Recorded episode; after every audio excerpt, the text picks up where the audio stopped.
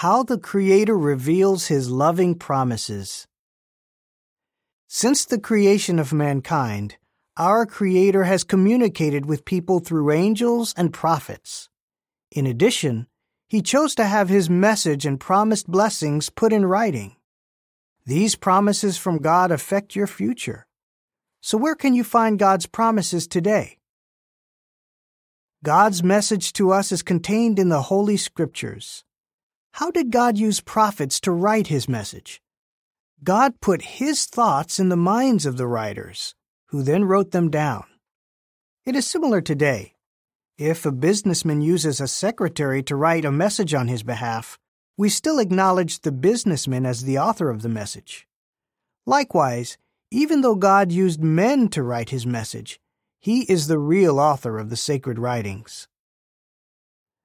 God's Word is widely available.